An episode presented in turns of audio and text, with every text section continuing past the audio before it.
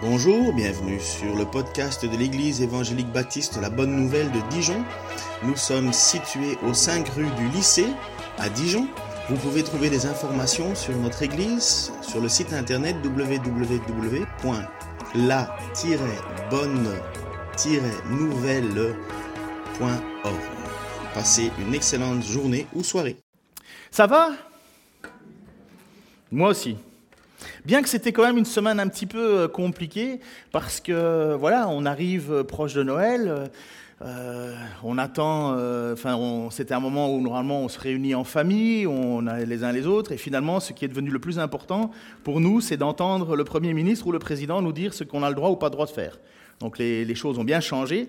J'ai un ami au Québec qui m'a envoyé, mon ami le pasteur Israël Le Guédard, que vous connaissez certains d'entre vous, qui est pasteur au Québec, en Gaspésie, une très belle région.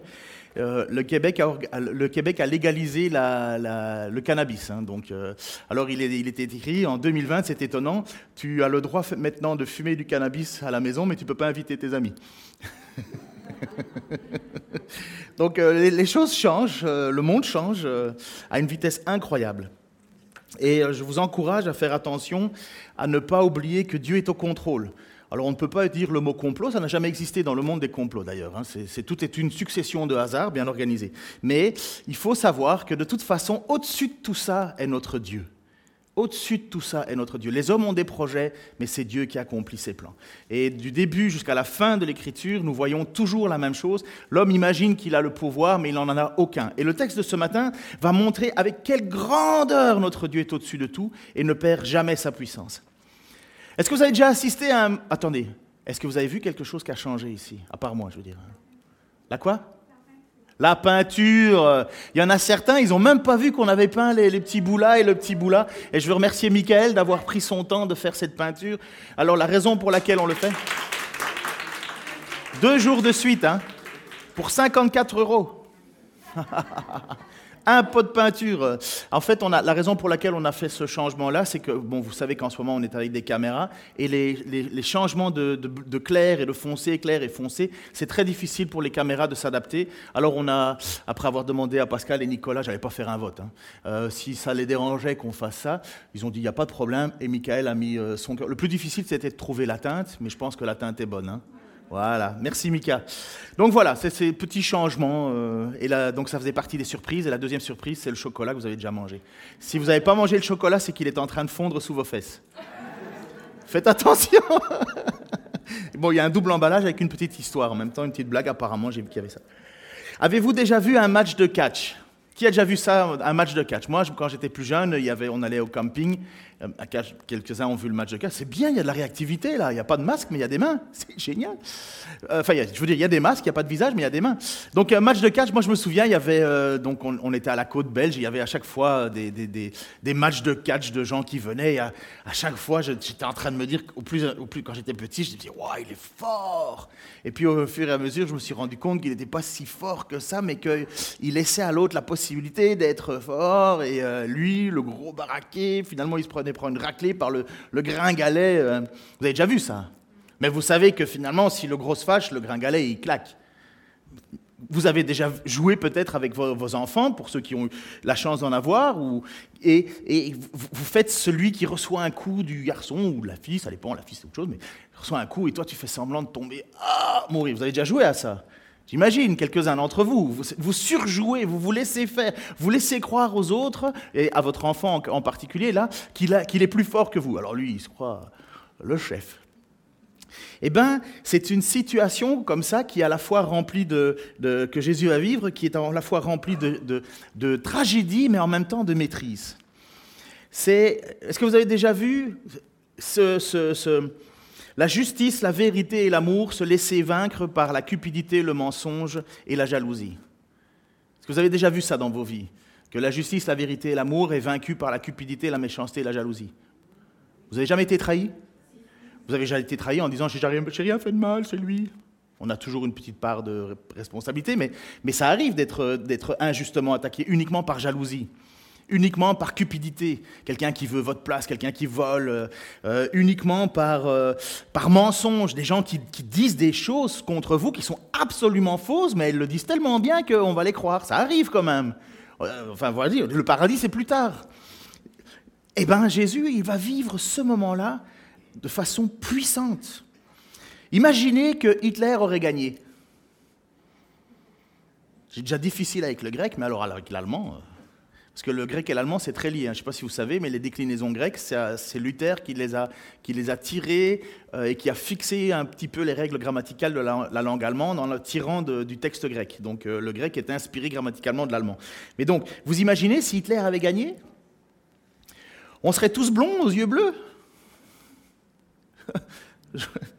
J'aurais dû laisser pousser les cheveux, mais bref, vous imaginez? Le mal serait vainqueur? Vous imaginez Si Daesh L'État l'ISI avait gagné et, s'était emparé finalement de, toute la Méditerranée, parce que c'était le projet, et puis de monter euh, plus haut que, là où ils se sont arrêtés. Euh, c'était Poitiers, hein, je pense, euh, le plus haut que l'islam est monté en Europe. Il y a quelqu'un qui a fait de l'histoire ici Qui se souvient bien, qui était présent peut-être? Non? Donc, euh, mais, vous, imaginez si tout ce monde-là euh, vivait sous un espèce sous une autorité où, euh, finalement tu, tu, es à la botte de personnes qui veulent t'imposer des choses et si tu le fais pas, ben, tu meurs, quoi. Est-ce que vous vous imaginez même chose? Parce qu'on ne connaît pas bien l'histoire du Japon, mais ça a été la même chose. L'Empire du Japon, à un certain moment, a pris toute une place dans le Pacifique. Et euh, ils, ont, ils avaient même attaqué la Chine et ainsi de suite. Et ils étaient en train de s'étendre, s'étendre. Imaginez qu'on aurait été sous l'autorité d'une seule personne parce que finalement, une volonté de se croire supérieur ou, euh, comme je dis, des temps de ténèbres viendraient sur euh, le monde. Et finalement, on n'aurait plus de liberté, bien que la liberté, c'est toujours très, très subjectif. Mais imaginez à quel point ce serait dramatique si on n'avait pas quelqu'un de plus fort qui était venu à notre secours? Eh bien, Jésus, lui, se laisse faire dans la situation où on est. On étudie toujours notre évangile de Marc, on est on est au moment où il y a eu le repas avec les apôtres, ils ont mangé, ils ont pris la Sainte Seine, ils, ils ont chanté le psaume de la Pâque, ils ont monté jusqu'à un jardin qui s'appelle euh, euh, le jardin des Oliviers, euh, Gethsemane, en fait ça s'appelle le, jardin du puits, du, pressoir à Olivier, mais on appelle ça le jardin des Oliviers, cette région-là. Et ils descendent la vallée du Cédron, je vous ai expliqué, ils remontent, ils vont dans ce jardin des Oliviers. Sur le chemin, il y a Pierre et les autres apôtres qui disent On ne t'abandonnera jamais. Et Pierre qui dit Quand bien même les autres m'abandonneraient, moi jamais. Jésus lui dit, le coq aura chanté trois fois que tu m'auras renié deux fois. J'ai relu hein, parce que j'avais des difficultés la semaine passée. Et le coq aura chanté trois fois que tu m'auras renié déjà deux fois. Et à un certain moment, vous avez cette histoire qui continue. Donc, euh, donc sur le chemin, il y a Pierre qui se fait remettre un petit peu en place. Et hop, ils arrivent en haut. Quand ils arrivent en haut, Jésus demande aux apôtres de s'asseoir. Ils s'asseyent. Puis il en prend à part euh, trois, Pierre, Jacques et Jean, et il va les mettre encore un peu plus à part du groupe. Et lui, Jésus dit qu'il va se mettre à un jet de pierre pour aller prier. Et il demande aux apôtres de prier eux aussi. Et au moment où Jésus va venir, va partir pour aller prier, il prie cette parole incroyable, non pas ma volonté, Seigneur, mais ta volonté, parce qu'il va dire, Seigneur, éloigne de moi, si c'était possible, éloigne de moi cette coupe amère. Et le texte dit que Jésus revient vers ses apôtres et qu'est-ce qu'ils font pendant ce temps? Ils dorment. Trois fois, Jésus refait la même chose, trois fois, les apôtres dorment, dont Pierre qui était prêt à défendre Jésus bec et ongle. Et Jésus va lui dire, mais enfin, tu n'es même pas capable de, de, veiller une heure. Donc, euh, et c'est là où il va lui dire, l'esprit est bien disposé, mais la chair est faible. Et combien de fois ça peut arriver? Oh, je vais faire ça, je vais faire ça, je vais faire ça, et on attend, on attend, on attend. Euh, c'est classique. Euh, on a des projets, euh, l'année prochaine, promis, je m'inscris, je fais telle étude, je fais tel cours, je vais donner plus de temps pour Dieu, puis oui, oui, on va regarder la liste, puis tu patientes un petit peu et on verra au final ce qui va rester. Parce qu'on est tous pareils. On est bien disposés, mais on a chair est faible. Et l'apôtre Pierre est le symbole de cela. Ce n'est pas le, pas le leader, mais c'est vraiment le symbole.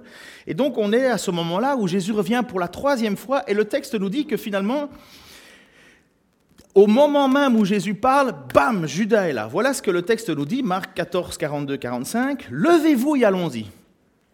Car celui qui me trahit est là. Il n'avait pas fini de parler que soudain survint Judas, l'un des douze, accompagné d'une troupe armée d'épées et de gourdins.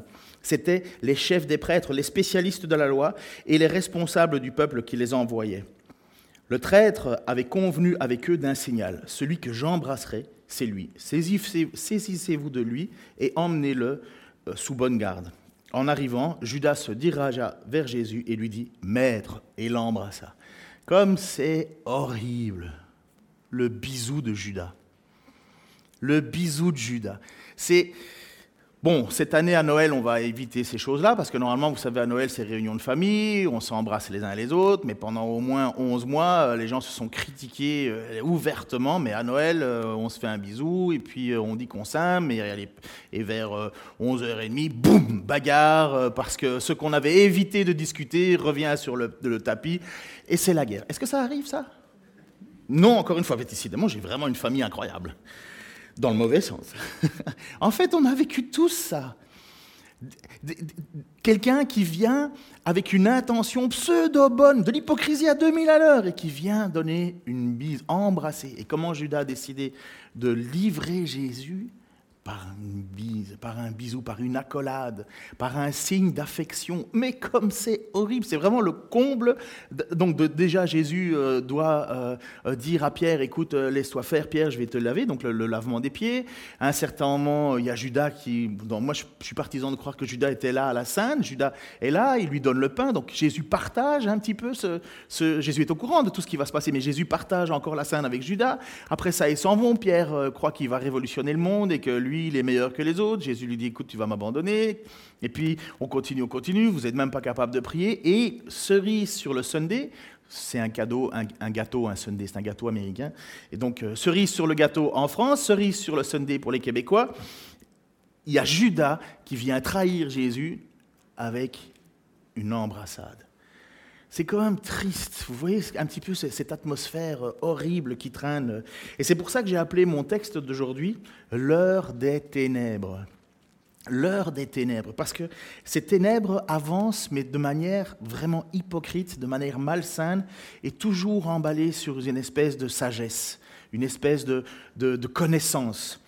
Et le royaume des ténèbres est là, puisque c'est exactement ce que Jésus va dire à un certain moment.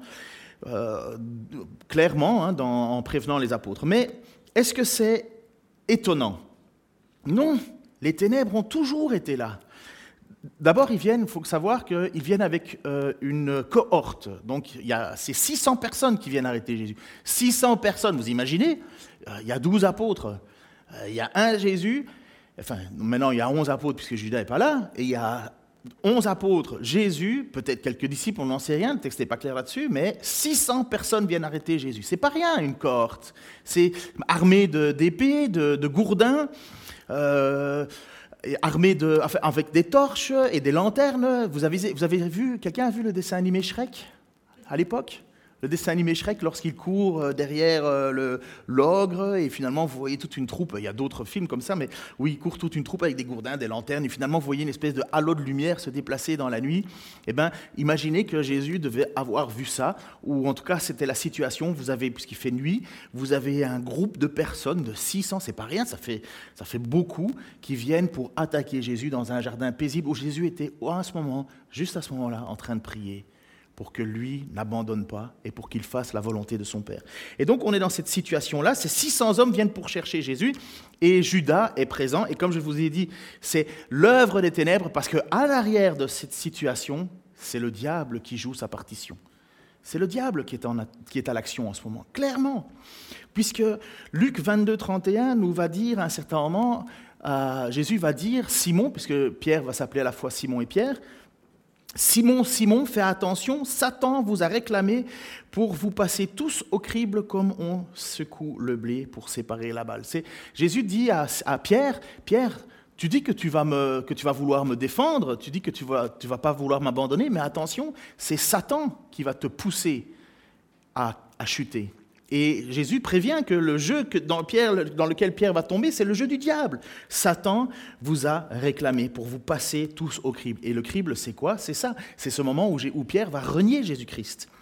Dans Jean 13, 26, 28, il va nous dire, Jésus lui répondit, je vais tremper ce morceau de pain dans le plat, celui à qui je donnerai celui, euh, à qui je la donnerai, c'est lui, donc celui qui va le trahir. Là-dessus, Jésus prit le morceau qu'il avait trempé et le donna à Judas, fils de Simon Iscariote. Vous avez compris qu'on est à la Pâque quelques heures, quelques, quelques heures avant. Dès que Judas eut reçu le morceau de pain, Satan entra en lui. Alors Jésus lui dit, ce que tu fais, fais-le vite. Aucun d'eux qui était à table ne comprit pourquoi il avait dit cela. Donc vous voyez, en arrière de la partition, c'est Satan qui est à l'œuvre. Où le texte nous précise que à ce moment-là, Judas fut possédé, fut rempli de Satan qui, a accompli, alors de quelle manière il ne se transforme pas euh, avec des ailes et des dents qui coulent euh, plein de, de bave, non, c'est que dans les pensées de Judas sont les pensées du diable. Il va pousser, diriger Judas à accomplir une chose incroyable, vendre son maître pour 30 pièces d'argent. Et il y a un autre texte dans Luc 22, 53. Voici pourquoi je parle, le texte d'aujourd'hui, je l'ai appelé euh, l'heure des ténèbres. J'étais chaque jour avec vous dans la cour du temple. Ça, c'est Jésus qui va le dire euh, dans ce moment même, mais c'est Luc qui l'annonce. Et personne ne m'a mis la main sur moi. Mais maintenant, c'est votre heure et les ténèbres vont exercer leur pouvoir. Jésus savait tout ce qui allait se passer. Il n'est pas surpris. Il le sait. Il n'est pas pris de court. Euh, Ce n'est pas un traquenard. Il tombe volontairement dans l'embuscade. Parce que juste avant ça, il a prié intensément, au point de suer des gouttes de sang, pour ne pas, pour ne pas faire sa propre volonté, qui serait d'éviter tout ça, et d'éviter d'être séparé de son Père à cause du péché, mais de faire la volonté de Dieu. Et la volonté de Dieu, c'est que son Fils aille jusqu'à la croix. Quand on pose la question qui a tué Jésus, la première réponse que vous devez dire, c'est pas les chrétiens, c'est pas les romains, c'est pas les juifs, c'est Dieu. C'est Dieu. C'est Dieu qui a livré son fils. Jésus va dire, ce n'est pas personne ne me prend ma vie, c'est moi qui la donne. Donc c'est Jésus lui-même et Jésus c'est Dieu aussi qui, s'offre lui-même. Personne ne prend la vie de Dieu. Au final, qui a transpercé euh, Jésus? Ben, C'est des clous romains, c'est sûr, mais c'est sur une volonté des Juifs, c'est sûr. Et finalement, c'est pour régler le problème de qui? Ben, Du monde. Donc euh, ne cherchons pas, ne cherchons pas un, coupable particulier, on est tous coupables. Cherchons surtout la volonté de Dieu, qui est celle pour laquelle Jésus se bat. Non pas ma volonté, mais celle de mon Père. Donc Jésus savait tout ce qui allait se passer. Et à un certain moment, il y avait cette lutte incroyable et le texte nous fait mention, surtout si on regarde dans, dans le, Matthieu, parce que là, le meilleur moyen de pouvoir vous expliquer ce qui se passe en ce moment dans le jardin du Gethsemane, c'est de prendre tous les textes, Luc, Matthieu, Marc, Jean, et de, faire la, synergie, la, synoptique de, de, tout ce qui est dit pour bien comprendre. Vous savez, c'est comme ces caméras qui font du 3D maintenant. On peut regarder un personnage sur tous les angles, surtout quand vous voulez acheter une voiture. Donc, c'est comme si on regardait le texte sur tous les angles. Et là, Matthieu va nous donner quelques petites précisions en plus. Il se dirigea donc tout droit sur Jésus, donc c'est Judas, et lui dit Bonsoir, maître. Et il l'embrassa. Mon ami. Oh, Jésus qui répond à, Judas, mon ami. Et j'ai bien vérifié, c'est pas euh, mon ami dans le sens une certaine distance, euh, très cher, euh, vous savez, quand on écrit une lettre méchante, très cher, nanana, et puis, non, non, c'est véritablement une marque d'affection. Mon ami, lui dit Jésus, ce que tu es venu faire ici, fais-le. Alors les autres s'avancèrent en mettant la main sur Jésus, ils se saisirent de lui. À ce moment-là, à ce moment, l'un des, l'un des compagnons de Jésus porta la main à son épée, la dégaina et frappa le serviteur du grand prêtre et lui emporta l'oreille. Jésus lui dit Remets ton épée à sa place, car tous ceux qui se serviront de l'épée mourront par l'épée. Penses-tu donc que je ne pourrais pas faire appel à mon Père à l'instant même? Il enverrait des dizaines de milliers d'anges à mon secours. D'autres, paroles, d'autres versets vont dire des légions, des dizaines de légions. Vous allez voir, c'est important ce que je dis là. ils enverraient des dizaines de, légions d'anges à mon secours. Mais alors, comment les Écritures qui annoncent tout ce qui doit se passer ainsi s'accompliraient-elles? Voilà ce que Jésus est en train de dire. Mais comment s'accompliraient les Écritures si on se battait et si on refusait le sort qui est le mien, celui d'être, d'être arrêté, jugé, condamné, tué? Jésus sait que la volonté de Dieu, elle est manifestée où?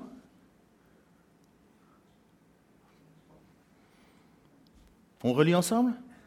Ok. Comment les Écritures qui annoncent tout doit se passer ainsi? Donc la volonté de Dieu, elle est manifestée où? Dans les Écritures. Et vous avez peur ou quoi? C'est quand même... en tant que chrétien, on devrait crier ça très fort. À moins que vous faites partie, malheureusement, et je suis désolé, ça va piquer, mais je voulais, le dire, à moins que vous faites partie de ces chrétiens qui pensent qu'ils n'ont pas besoin d'étudier l'écriture. Pour mille et une raisons. On place toujours quelque chose en avant. Parfois, on prétexte qu'on n'a pas le temps, mais en réalité, c'est la flemmardise, c'est la fainéantise, ou pire, c'est le syndrome Netflix. On met quelque chose avant. Mais prendre du temps pour sonder les Écritures, c'est faire exactement ce que Jésus nous dit, chercher la volonté de Dieu. C'est pas en allumant une bougie, en te mettant à genoux par terre et en priant, priant, priant, ce que j'ai rien contre, que tu vas connaître la volonté de Dieu. Hein. Si tu n'ouvres pas ta Bible, tu vas pas savoir. Un prédicateur très renommé a dit, tu veux savoir ce que Dieu veut? Oui, tu veux entendre Dieu te parler? Oui, ouvre ta Bible.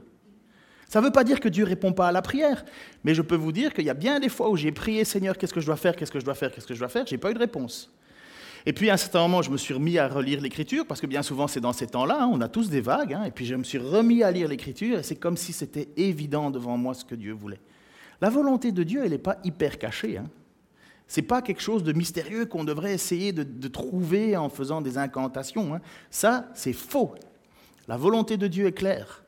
Après, il y a la volonté particulière pour ma vie. Et c'est là où c'est vrai que c'est un peu plus tendu. Seigneur, qu'est-ce que tu veux pour, que je fasse pour toi particulièrement?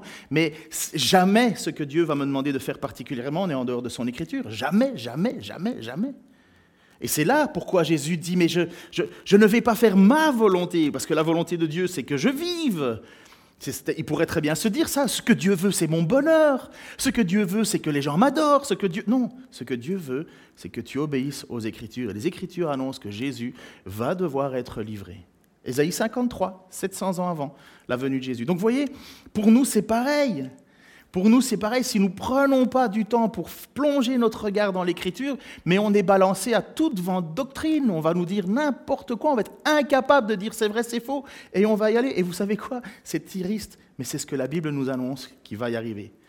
Dans la fin des temps, les gens se détourneront de la vérité pour se tourner vers des gens qui disent des fables et ainsi de suite, et ainsi de suite.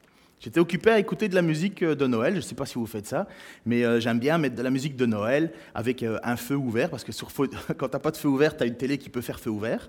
Si tu as une vieille télé, ça chauffe, si tu as une LED, ça chauffe pas.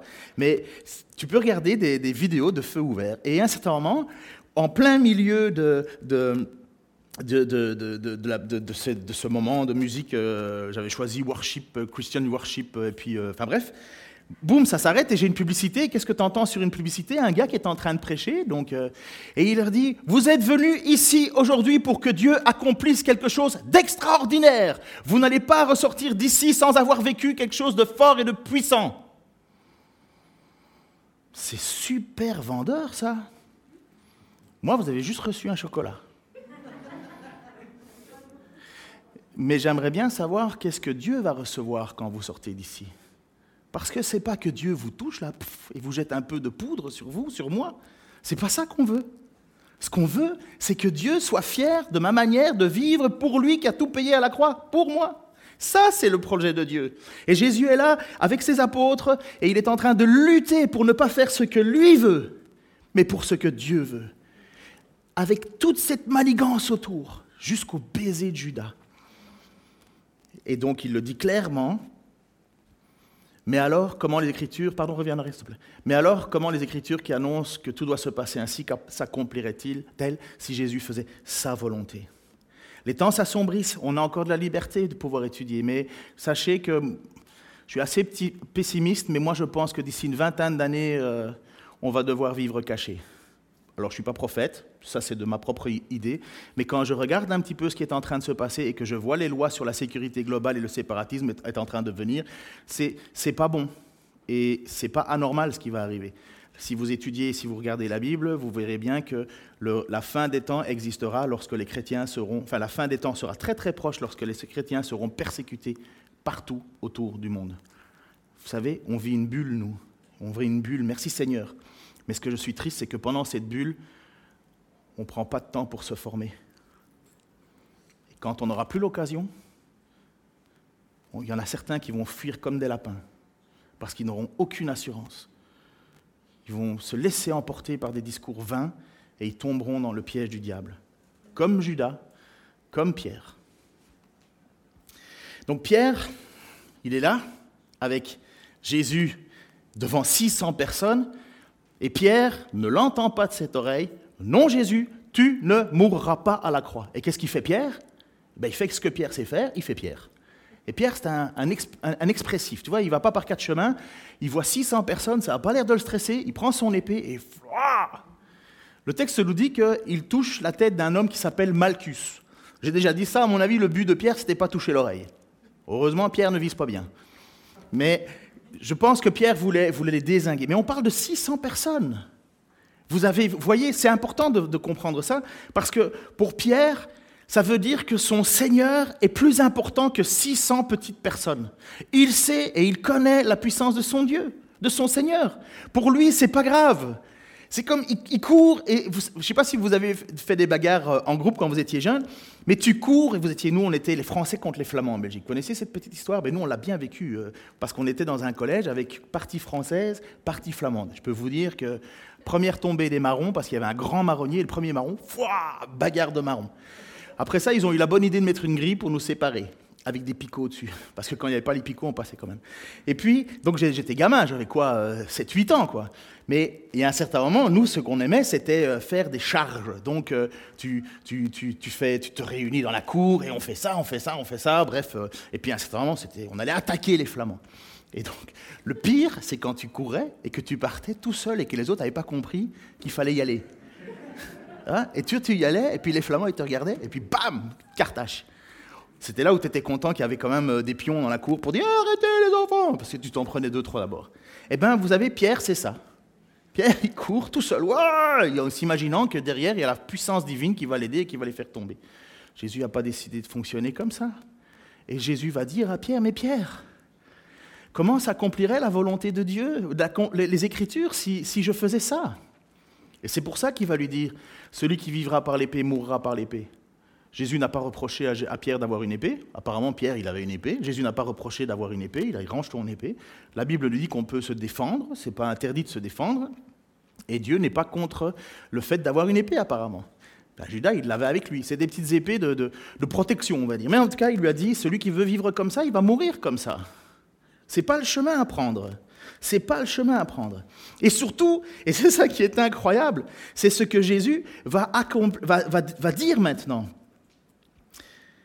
Donc le texte nous dit que si on prend donc euh, Luc, Luc 22, 50, à 51, va même nous dire que Jésus va accomplir un miracle envers cet homme, donc, euh, et immédiatement l'un d'eux frappa le serviteur du grand prêtre et lui emporta euh, l'oreille droite. En fait, le texte dit un bout d'oreille droite. Mais un bout, c'est déjà pas mal. Mais Jésus le retint en disant Laissez faire même ceci. Puis il toucha l'oreille du blessé et le guérit. Ça montre encore une fois que Dieu, que Jésus est au pouvoir. Il est au contrôle. Dans cette, dans cette cohue, il va encore bénir son ennemi. Celui qui vient pour l'attraper, il va encore le bénir et le guérir. Et puis Jean nous dit que euh, Jésus va dire à Jean, dans Jésus va dire à Pierre dans l'évangile de Jean, Jésus dit à Pierre, remets ton épée dans le fourreau, ne boirai-je pas la coupe que le Père m'a donnée à boire? Et puis, si on regarde toujours, parce que l'idée, je vous dis, on prend tous les textes bibliques, Jésus va dire quelque chose qui est encore plus incroyable. Et voici un de ceux qui étaient avec Jésus, j'ai déjà lu le texte, étendit la main et tira son épée. Il frappa le serviteur du souverain sacrificateur et lui emporta l'oreille. Alors Jésus lui remit, remis pardon, remets ton épée à sa place. Car tous ceux qui prendront l'épée par l'épée, penses-tu que je ne puisse invoquer mon Père qui me donnerait à l'instant plus de douze légions d'anges? Comment donc s'accomplirait euh, les Écritures d'après lesquelles il doit en être ainsi? Douze légions. Vous savez combien de personnes c'est une légion? Combien? Oups, un peu plus. Six fois plus que mille. Six mille, merci. Une légion, c'est 6000 soldats. Une cohorte, c'est un dixième de légion, ça fait Merci, je vais vous faire travailler. Donc vous avez 600 soldats devant Jésus, plus les huissiers, les huissiers qui représentaient les responsables du peuple, euh, peuple euh, des Juifs et des, des, pharisiens, le Sanhédrin et ainsi de suite. Donc on doit dire, allez, on a 650 personnes devant Jésus. Et Jésus va dire à Pierre, range ton épée. Tu ne penses pas que si je voulais, mon Père pourrait faire venir 12 légions d'anges. 12 légions, une légion c'est 12 légions, ça fait combien d'hommes? 72 000. Je compte sur toi maintenant, euh, Julien, pour euh, le prochain calcul. Hein. Bah, je ne dis pas que les autres ne peuvent pas, mais on a remarqué que Julien aime bien les chiffres. Un texte de la Bible nous dit la capacité, la puissance d'un seul ange. Dans 2 Rois, chapitre 19, 35, il nous est dit Cette nuit-là, l'ange de l'Éternel intervint dans le camp des Assyriens et y fit périr 185 000 hommes. Le lendemain matin, au réveil, le camp était rempli de tous les cadavres. Lisez la Bible, hein, ce n'est pas que, du, pas que des, trucs cool. Hein. Dieu punit le pécheur et le péché. N'oubliez jamais ça. Dieu est juste et trois fois saint. Mais ce que je veux vous montrer, c'est qu'un ange a la capacité, à mon avis, il n'était pas à son max. Mais on va tenir compte de ce petit chiffre-là qui nous est donné, la capacité d'un ange, 185 000 hommes en une seule nuit. Que devraient faire 12 légions d'anges? Alors là, vous comprenez que maintenant tout le monde attend la réponse de Julien. Combien est la population mondiale aujourd'hui? Vous connaissez la population en 2018 Estimez à combien la population mondiale? Au chiffre près, s'il vous plaît.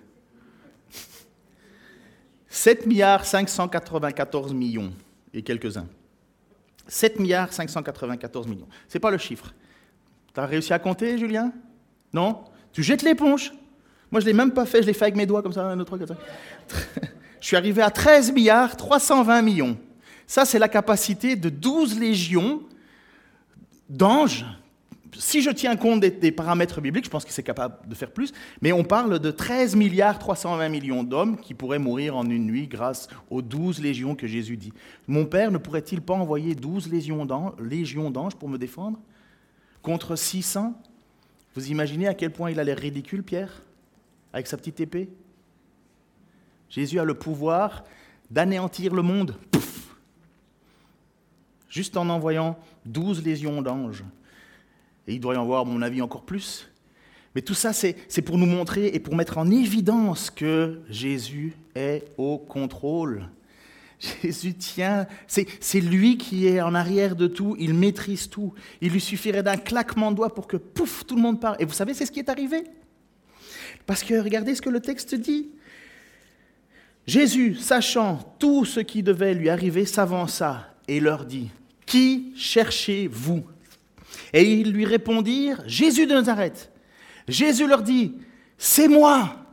Et Judas qui les livra était avec eux. Lorsque Jésus dit, c'est moi, ils reculèrent et tombèrent par terre.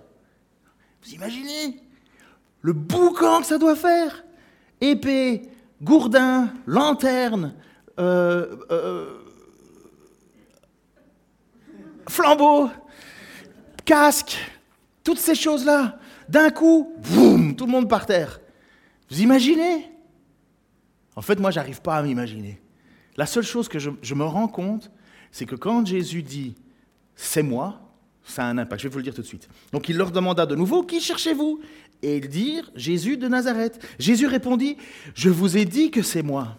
Si donc c'est moi, que vous cherchez. Laissez aller ceci. Il dit cela afin que s'accomplisse la parole qui avait été dite, je n'ai perdu aucun de ceux que tu m'as donnés. Encore une fois, accomplissement de la parole.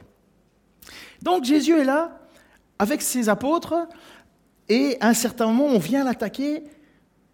Pourquoi cette situation? Pour bien comprendre que Jésus est au contrôle. C'est moi. Tout le monde tombe par terre. Le c'est moi, c'est le fameux égoémie c'était une de mes premières prédications quand je suis arrivé ici dans cette église. Le ego émi dans l'évangile de Jean. Donc Jésus va dire je suis, je suis, je. Ça veut dire ego émi. Et Jésus dit qu'il est je suis. Donc quelqu'un se souvient Jésus se dit quoi? Il est quoi? On ne peut pas se tromper quand on fait. Je suis. Amen, le chemin, la vérité et la vie. Le bon berger. Pardon? Le pain de vie. Oui. C'est fini maintenant. La lumière, oui. Quoi d'autre? La porte, oui, la porte. Allez, encore deux. Un verset que t'aimes bien. Moi, je suis le cep. Voilà, le cep. Bravo, chérie. Je vais passer un bon dimanche. Et je suis la résurrection et la vie. Jésus, quand il dit je suis, je suis la lumière, je suis le pain de vie, je suis la porte de brebis, je suis le bon berger, je suis la résurrection et la vie, je suis le chemin, la vérité et la vie, je suis le cep, le cep c'est donc euh, le pied de vigne, je suis le cep, tout ça, ça montre qui est Dieu. Et quand Jésus se fait, s'avance pour, pour parler à cette cohorte, il dit Qui es-tu? Je suis Jésus. Je suis. C'est comme si à ce moment-là, à cet instant-là, Jésus montrait la puissance qu'il avait. Je suis celui que vous cherchez. Et il y a eu une histoire dans les livres d'Exode où il y a eu la même situation et où le peuple a flippé, le peuple juif. Parce que dans Exode chapitre 19, versets 18 à 25, il y a Moïse qui monte sur le mont Sinaï. C'est bien. Vous n'avez pas mangé du poisson vendredi. Ça aide à ce qui paraît. Mais en tout cas, vous êtes fort aujourd'hui. Bravo, vous répondez, c'est génial. Le mont Sinaï, Écoutez ceci, cette histoire finalement où il y a la présence de Dieu qui se manifeste. Le mont Sinaï était entièrement enveloppé de fumée parce que l'Éternel était descendu là au milieu du feu. La transfiguration, c'était la même chose, une grande fumée autour de Jésus. Pierre, Jacques et Jean voient tout ça. Et la fumée s'élevait comme, celle d'une fournaise. Toute la montagne était secouée d'un violent tremblement de terre. Le son du corps allait en s'amplifiant énormément. Moïse parla et Dieu lui répondait dans le tonnerre. L'Éternel était descendu sur le sommet du mont Sinaï et il appela Moïse. Moïse monta, y monta. L'Éternel lui dit Redescends, avertis le peuple de ne pas se précipiter vers l'Éternel pour le voir, car beaucoup d'autres d'entre eux y perdraient la vie. Même les prêtres qui s'approchent de moi doivent se purifier sous peine de voir l'Éternel décimer leur rang. Moïse dit à l'Éternel Le peuple ne saurait gravir le mont Sinaï puisque tu ne nous, tu nous as toi-même prescrit de fixer des limites autour de la montagne et de la tenir pour sacrée. L'Éternel lui répéta, Va, redescends. Et puis tu remonteras avec Aaron, mais que les prêtres et le peuple ne se précipitent pas pour monter vers moi, de peur que je ne décime leur rang. Moïse redescendit vers le peuple et il leur fit part de ce que l'Éternel avait dit. Voilà, lorsque Moïse va pour aller parler avec l'Éternel, il dit gardez vos distances parce que vous pouvez mourir. Et j'ai l'impression que quand Jésus dit je suis, avec ces, soldats qui sont là, il y a une infime partie de la puissance de Jésus qui est en train de se manifester, au point que il tombe par terre. C'est le même, hein. c'est le même Seigneur qui est là en haut, en train de parler à Moïse. Il dit approchez pas, vous allez mourir. On ne peut pas s'approcher de Dieu librement. Je suis toujours étonné là, quand il y a des gens qui disent Ouais, le jour où je vois Dieu, non, non. Je dis Mais tu vas juste rien dire, mon grand. Tu vas juste faire la limace et espérer la clémence de notre Seigneur. Mais si tu n'as pas Jésus, parce que seul Jésus fait le lien entre ce monde de perfection qu'est Dieu, qui est inapprochable, et nous. Et ce seule façon de pouvoir s'approcher de Dieu, c'est le sang de Jésus qui va être versé à la croix. Si ce sang ne nous purifie pas, comme il est dit pour les prêtres, si ce sang ne nous purifie pas, on ne peut pas s'approcher. On ne peut pas. On, ne peut pas s'approcher. Ce n'est pas possible. Il est trois fois saint. Et donc, voilà ce que je veux vous montrer, c'est simplement que Dieu et Jésus est au contrôle de toutes choses. Il pourrait envoyer, il pourrait envoyer 13 milliards 320 millions de, Enfin, il pourrait décimer 13 milliards 320 millions de personnes comme ça, juste parce qu'il demanderait à Dieu de l'aider. Mais non. Et là, vous avez en face de lui Judas, qu'il nommera encore son ami, seulement 600 personnes, seulement 600 personnes pour l'arrêter, lui qui n'a jamais fait de mal, qui a toujours été au milieu du peuple. C'est pour ça que Jésus va dire en Marc 14, 48, 49, Jésus leur dit, me prenez-vous pour un bandit pour que vous soyez venus en force avec des épées et des gourdins pour vous emparer de moi? J'étais parmi vous chaque jour dans la cour du temple pour donner mon enseignement, et vous ne m'avez pas arrêté.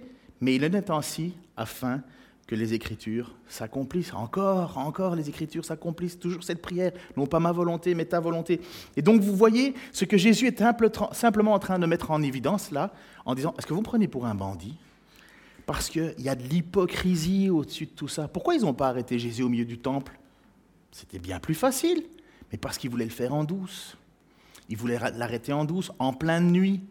Il voulait, que ça fasse pas de bruit. On prend 600 personnes parce que c'est le meilleur moyen d'étouffer, euh, la rébellion. On ne veut pas de bruit. Attrapez-le là-bas, dans le jardin. Et puis vous le ramenez le soir et on va vite le juger. Pourquoi? Parce qu'en plein jour, ça aurait, fait, une émeute. Jésus leur dit, est-ce que vous me prenez pour un bandit? La situation est tellement désolante, tellement désolante, parce qu'il y a eu euh, la trahison de Judas, bien sûr, parce qu'il y a eu cette, grande parole de Pierre et des autres, hein, parce que le texte dit les autres apôtres disaient qu'ils n'allaient pas abandonner Jésus, que le texte nous fait part d'une situation assez particulière et rigolote, faut reconnaître. Marc 14, 50, 52. Alors tous ses compagnons l'abandonnèrent et prirent la fuite. Un jeune homme le suivait, couvert seulement d'un drap. On le saisit, mais il abandonna le drap et s'enfuit tout nu. Pouf Tous ces petits textes, on ne sait pas qui c'est. Hein. Un homme, c'est tout ce qu'on sait, qui part courir tout nu, c'est tout ce qu'on sait. Certains pensent que ça pourrait être euh, Marc, celui qui écrit l'Évangile donc le fameux Jean-Marc. Mais c'est des suppositions. On n'a aucune idée de ce qui c'est. Mais pourquoi est-ce que c'est écrit? Il y a une raison. Moi, je pense que la raison, c'est simplement pour montrer à quel point Jésus était resté seul. Il avait dit que tous l'abandonneraient, tous l'ont abandonné. Même un gars qui était au loin, il l'a abandonné au point, même à en perdre sa dignité. Parce que courir à poil dans, ce coin-là, c'est pas bien vu. Déjà mettre un short, c'était pas top. Mais vous voyez, tout le monde l'a abandonné. Même un gars qui a préféré courir tout nu que de rester avec Jésus. Tout le monde l'a abandonné. Et voilà, le texte s'arrête ici, assez dramatiquement. La semaine prochaine, on parlera. Euh, je pense que c'est Franck qui prêche la semaine prochaine? C'est toi, Franck? Non, c'est spécial Noël. On va parler un peu de Noël. Non, c'est spécial Noël la semaine prochaine. Encore une autre surprise. On ne sait pas quoi, hein, mais il y aura une surprise. Est-ce que vous avez vécu avec moi dans ce texte ce moment un peu incroyable de Jésus qui est au contrôle de tout, mais qui se laisse faire? Il a une puissance phénoménale, mais il se laisse faire.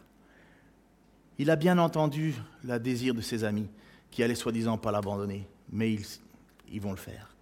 Il a bien vu que même prier pour eux, c'était impossible. Il a bien vu la manigance de Judas, qu'il a encore appelé mon ami.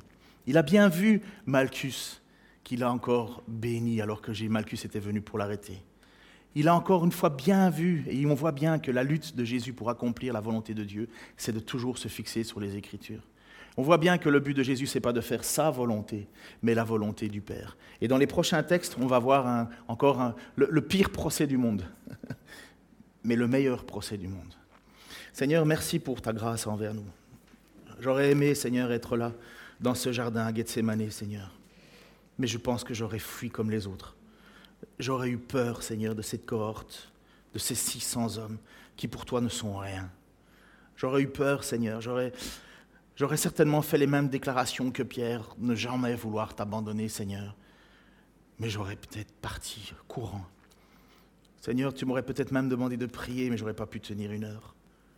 Seigneur, je te remercie que tu es allé bien plus loin que ce que je pourrais faire moi-même. Seigneur, je te remercie que tu as manifesté encore ta puissance simplement en disant que qui tu es. Seigneur, cette grâce que tu nous fais de ne pas nous punir, mais de nous aimer, elle se comprend, Seigneur, à la hauteur de ce que tu es, de ce que tu es en train de faire. Tu nous dis, Seigneur, et tu l'as dit à un vieux homme religieux, car Dieu a tant aimé le monde qu'il a donné son Fils unique afin que quiconque croit en lui ne périsse pas, mais ait la vie éternelle. Quant à ceux qui ne l'ont pas rejeté, ils sont déjà condamnés. Qui ne l'ont pas accepté, ils sont déjà condamnés. Seigneur, j'ai rien fait pour pouvoir croire en toi, si ce n'est de reconnaître que si tu n'étais pas intervenu, je serais condamné. Je te prie, Seigneur, pour ces préparations de Noël, ce temps de Noël qui est bien particulier cette année mais qu'on puisse, Seigneur, puisque nous n'avons pas l'occasion de faire autant de cadeaux, revenir vers toi et pour comprendre ce que toi tu as accompli. Seigneur, qu'est-ce que peut faire un bonhomme bedonnant, barbu, blanc et rouge, à côté de ce que toi tu as accompli? Seigneur, merci de nous permettre d'être une lumière dans ce monde. Nous ne sommes pas de simples auditeurs, Seigneur, des adhérents, nous sommes des témoins, des ambassadeurs tu nous appelles des lumières. Seigneur, aide-nous à briller dans ce monde, briller par notre sainteté, même si nous luttons, briller par notre persévérance et dans notre, dans notre foi, même si nous doutons, et dans notre zèle, même si nous chutons. Père, Seigneur, utilise-nous pour la gloire, de, la gloire de ton nom et pour la grâce que tu veux encore manifester à ce monde. Au nom de Jésus-Christ. Amen.